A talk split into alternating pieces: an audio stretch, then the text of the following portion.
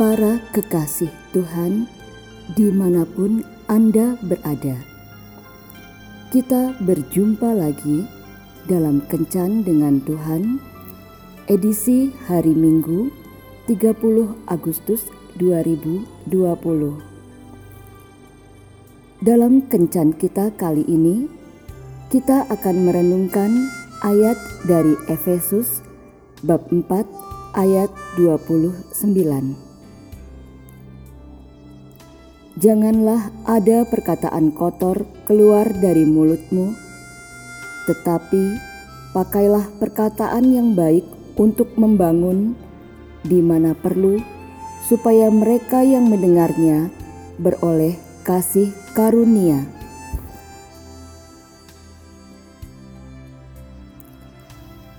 Dodi Austin pada tahun 1981 didiagnosa dokter terkena penyakit kanker hati dan difonis hanya akan hidup dalam kurun waktu beberapa minggu saja. Berat tubuhnya turun drastis, kulitnya kuning, dan tubuhnya sangat lemah. Dia dirawat secara intensif selama 21 hari di rumah sakit untuk mengikuti tes demi tes. Karena keadaannya yang sangat parah, John Austin, suaminya, dipersilahkan untuk membawanya pulang sambil menunggu kematiannya. Pernyataan dokter sempat melemahkan Dodi dan keluarganya, tetapi itu tidak berlangsung lama. Dodi tidak menyerah begitu saja terhadap penyakit yang mematikan itu.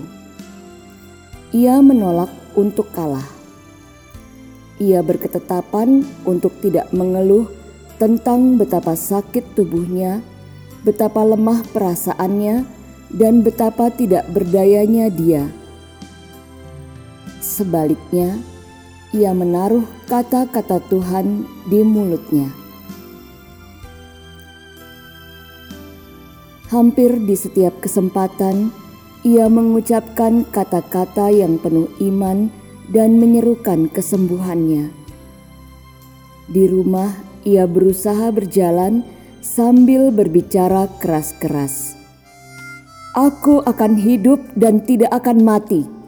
Aku akan memberitakan perbuatan Tuhan.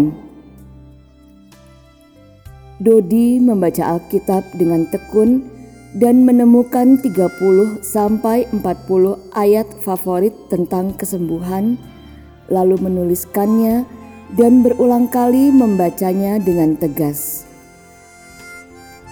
Salah satunya adalah dengan panjang umur akan kukenyangkan dia dan akan kuperlihatkan kepadanya keselamatan daripadaku.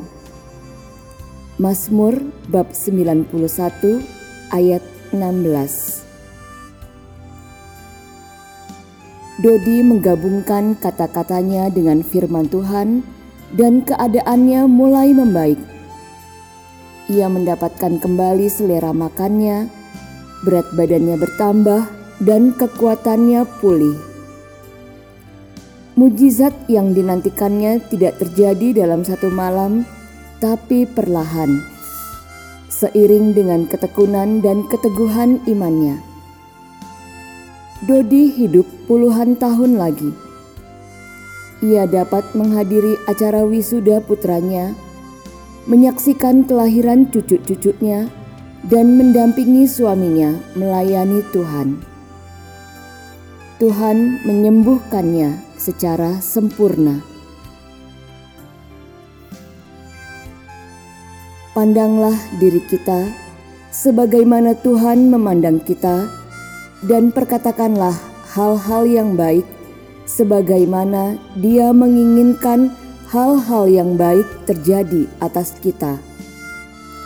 Terapilah jiwa kita agar terbiasa memulai hari dengan menyesuaikan pikiran kita dengan firman Tuhan. Maka kita akan melihat perubahan terjadi dalam hidup kita. Tuhan Yesus memberkati. Marilah berdoa.